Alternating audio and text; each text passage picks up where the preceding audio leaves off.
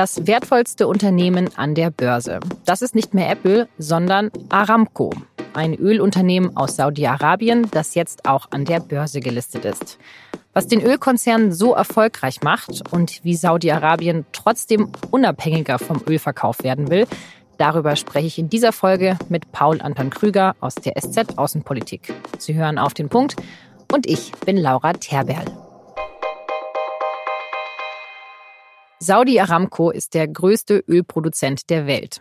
Kein anderes Unternehmen hat so viele Ölreserven und kann auch so günstig Öl fördern.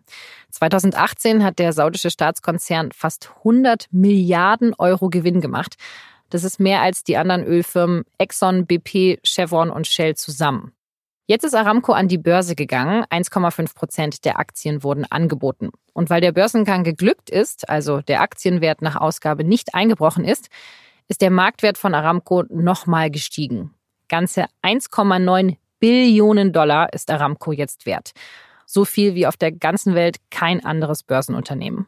Eigentlich hätte dieser Börsengang noch größer werden sollen, aber die Investoren haben sich ziemlich zurückgehalten. Banken, die den Börsengang begleitet haben, die mussten sogar Werbeveranstaltungen in New York und London absagen. Und außerdem ist die Aktie jetzt nicht wie geplant international gelistet, sondern wird erstmal nur an der Börse in Riyadh gehandelt. Warum die Investoren noch zurückhaltend bei Aramco sind, das habe ich Paul Anton Krüger gefragt, unseren Nahostexperten bei der SZ. Paul, bei Aramco gab es jetzt den größten Börsengang der Welt. 1,9 Billionen ist diese Firma jetzt wert. Man spricht da von vielen Superlativen. Wieso ist der Konzern denn so erfolgreich? Er ist der größte Ölkonzern der Welt, äh, sitzt auf den, auf den größten Ölvorkommen der Welt, ähm, die sich auch noch äh, zu sehr geringen Kosten ausbeuten lassen, anders als zum Beispiel Schieferöl, Schiefergas in, in den USA und Kanada. Und äh, das war bis jetzt das Kronjuwel des saudischen Staates. Ja. Also die Dividenden von, von Saudi Aramco waren im Prinzip die Haupteinnahmequelle des saudischen Staates. Und es war natürlich jetzt für den Kronprinzen auch sehr wichtig, der ja mal äh, zwei Billionen Dollar als Wert für dieses Unternehmen aufgerufen hat, dass man ungefähr in die Nähe dieser Bewertung kommt. Jetzt ist die Aktie am ersten Handelstag äh, in Riyadh nochmal um zehn Prozent ungefähr gestiegen. Das kommt dann in die Nähe von 1,9 Billionen, wie du schon gesagt hast. Wenn dieses Unternehmen so erfolgreich ist, wieso wird es dann privatisiert? Also was erhofft man sich davon, dass man eben diese Aktien ausgegeben hat? Kronprinz Mohammed bin Salman hat mit seinem Amtsantritt eine Vision vorgelegt, die Vision 2030. Das ist ein Papier, das skizziert, wie er sich Saudi-Arabien in zehn Jahren vorstellt. Und der Kern dieser Vision ist, die Wirtschaft Saudi-Arabiens weitgehend unabhängig zu machen vom Öl und in andere Branchen zu investieren. Und der Verkauf von Anteilen an Saudi Aramco ist jetzt eben ein Versuch, Geld einzuwerben, um diese Investitionen gegen zu finanzieren. In was wird dann das Geld investiert? Also was macht Mohammed bin Salman dann mit dem ganzen Geld, was er da verdient? Also eines der Leuchtturmprojekte, das man äh, da aus dem Boden gestampft hat, ist diese Technologiestadt Neom, die am Roten Meer entstehen soll, wo ja eben Technologieunternehmen sich in einer Planstadt, die noch zu bauen ist, ansiedeln äh, sollen. Das ist der Versuch, äh, Weltmarktführer dort zu werden, auch verschiedene Dinge ähm, die die Golfstaaten oder überhaupt die Staaten im Nahen Osten gemeinsam haben, dort zu verbinden. Also zum Beispiel Forschung zu Umweltthemen, äh, zur Klimaerwärmung ähm, und das Ganze eben verbunden mit Hochtechnologie. Es gibt jede Menge Projekte, solange die eben äh, nicht direkt äh, von der Ölindustrie abhängen. Das folgt ein bisschen dem Beispiel von, von Dubai oder den Vereinigten Arabischen Emiraten, die es geschafft haben, äh, zumindest in Dubai eine sehr diversifizierte Wirtschaft äh, sich zu bauen, die attraktiv ist für Leute aus aller Welt. In Dubai arbeiten Menschen aus mehr als 100 Nationen. Und das ist so ein bisschen die Vision, glaube ich, die äh, Mohammed bin Salman auch vorschwebt. Ähm, man muss natürlich sagen, es gibt einen entscheidenden Unterschied. Saudi-Arabien ist viel, viel größer als die anderen Golfstaaten. Also mit einer einheimischen Bevölkerung so um die 20 Millionen. Katar zum Beispiel, Katar ist, glaube ich, das krasseste Beispiel. Das sind im, im Endeffekt 300 oder vielleicht jetzt 350.000 Staatsangehörige und ein Pro-Kopf-Einkommen von über 100.000 Dollar pro Jahr. Da ist natürlich Saudi-Arabien, auch wenn man immer diese Glitzerwelt von Riyadh vor sich hat, weit, weit davon entfernt, wenn man sich mal in die anderen Landesteile bewegt. Also es ist eine viel größere Herausforderung. Glaubst du denn, dass es klappen kann? Naja, Saudi-Arabien, und das hat, glaube ich, MBS schon richtig erkannt, ist da im Prinzip zum Erfolg verurteilt. Ja? Also wenn man sich die Demografie anguckt, äh, ein äh, Drittel der Menschen ist unter 20, die Hälfte der Menschen ist unter 30. Die Saudis müssen selber äh, in viel stärkerem Maße, als sie das bisher tun, arbeiten. Da gibt es ein Programm zur Saudifizierung der Wirtschaft, wie das genannt wird. Da äh, gibt es ja bisher vier bis fünf Millionen äh, Arbeiter aus südasiatischen und anderen arabischen Ländern, die viele Jobs halt machen, die Saudis bisher nicht gemacht haben oder bisher nicht machen wollten. Das Ganze geht einher mit sozialen Veränderungen. Also vergangene Woche ist gerade die äh, Geschlechtertrennung in Restaurants aufgehoben worden.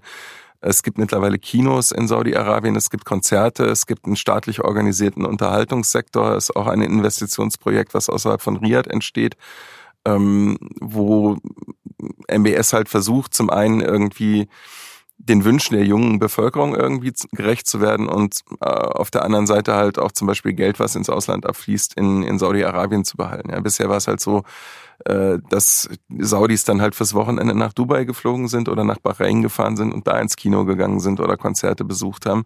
Es ist ja nicht so, dass äh, man dort hinter der Welt lebt. Also die Menschen bekommen schon mit, was auf dem Rest der Welt irgendwie passiert. Kommen wir nochmal auf Aramco zurück. Wie fit für die Zukunft ist denn dieser Ölkonzern? Also ich meine, deswegen wollte man ihn ja auch privatisieren, dass man, weil man weg vom Öl wollte. Wieso sollte man dann da investieren?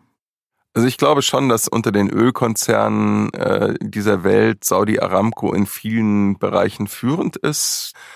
Und sie haben natürlich den unschätzbaren Vorteil, dass sie, wie gesagt, ihre Ölvorräte mit geringem Aufwand, also den niedrigsten Produktionskosten weltweit ausbeuten können. Deswegen glaube ich schon, dass äh, Saudi Aramco einfach auf Jahrzehnte schon noch eine, eine Cash-Cow für Saudi-Arabien bleiben wird, ähm, wenn man sieht, wie sich die Aktie jetzt eingependelt hat. Ja. Also dieser erste Handelstag ist, glaube ich, noch nicht sonderlich aussagekräftig. Es gibt Halteprämien, die eben dazu führen sollen, dass Investoren die Aktie nicht gleich wieder verkaufen, sondern mindestens drei Monate im Portfolio lassen. Das wird man im Laufe des nächsten Jahres mal sehen, wie die Preisentwicklung dann ist und ob sich das wirklich positiv entwickelt oder nicht. Aber ich glaube schon, dass eben Aramco einfach als großer Player auch trotz Klimawandel und aller Dinge am Ende ein sehr konkurrenzfähiges, wettbewerbsfähiges Unternehmen noch ist. Aber die Investoren waren ja trotzdem sehr skeptisch und haben sich da eher zurückgehalten. Also es gab eine große Zurückhaltung äh, von Investoren außerhalb des arabischen Raums oder der Golfregion und eine noch größere von westlicher Seite. Also ähm, die Investoren, ähm, die ausländischen, die da reingegangen sind, sind wahrscheinlich überwiegend russische und chinesische äh, Investoren. Ähm, das hat, glaube ich, einfach was mit dem Preis zu tun. Ne? Ähm, man fand äh, die, die Preissetzung der Saudis zu hoch, verglichen mit den Risiken, die mit dieser Aktie verbunden sind. Ähm, das saudische Königshaus hat massiv Druck gemacht, dass reiche äh, saudische Privatleute dort massiv äh, investiert haben. Das ist quasi so eine Art saudische Volksaktie. Von daher glaube ich schon, dass sie das in Saudi-Arabien als Erfolg werten. Ich glaube nicht, dass das schon der große strukturelle Umschwung ist, von dem MBS immer redet. Vielen Dank, Paul Anton Krüger. Und jetzt noch weitere Nachrichten. Galeria Karstadt Kaufhof übernimmt den zweitgrößten deutschen Sportartikelhändler Sportcheck. Bis jetzt gehörte Sportcheck zur Hamburger Otto Group. Die Firma macht aber seit Jahren Verluste. Für den österreichischen Investor René Benko von Galeria Karstadt Kaufhof ist die Übernahme ein weiterer Schritt auf seinem Expansionskurs. 2018 hat er Karstadt übernommen und erst vor kurzem hat Galeria Karstadt Kaufhof bekannt gegeben, dass man auch die meisten deutschen Reisebüros von Thomas Cook übernehmen wird. Today is the start of a journey. But this is Europe's man on the moon moment.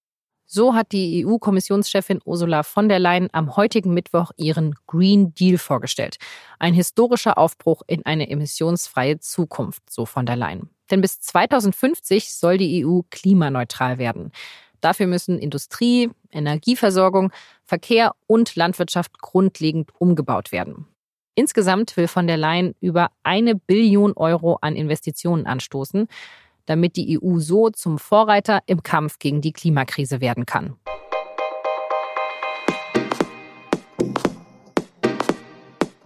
Menschenrechtsanwälte haben eine Strafanzeige beim Internationalen Strafgerichtshof gestellt. Die Anzeige richtet sich gegen deutsche Rüstungsunternehmen und Politiker. Sie würden Beihilfe zu Kriegsverbrechen leisten, weil sie Waffen an Saudi-Arabien liefern. Wie erfolgreich diese Anzeige sein könnte, das besprechen wir in der aktuellen Folge von Das Thema. Sie finden die Folge unter sz.de-das-thema. Das war auf den Punkt für heute. Redaktionsschluss war 16 Uhr. Vielen Dank fürs Zuhören.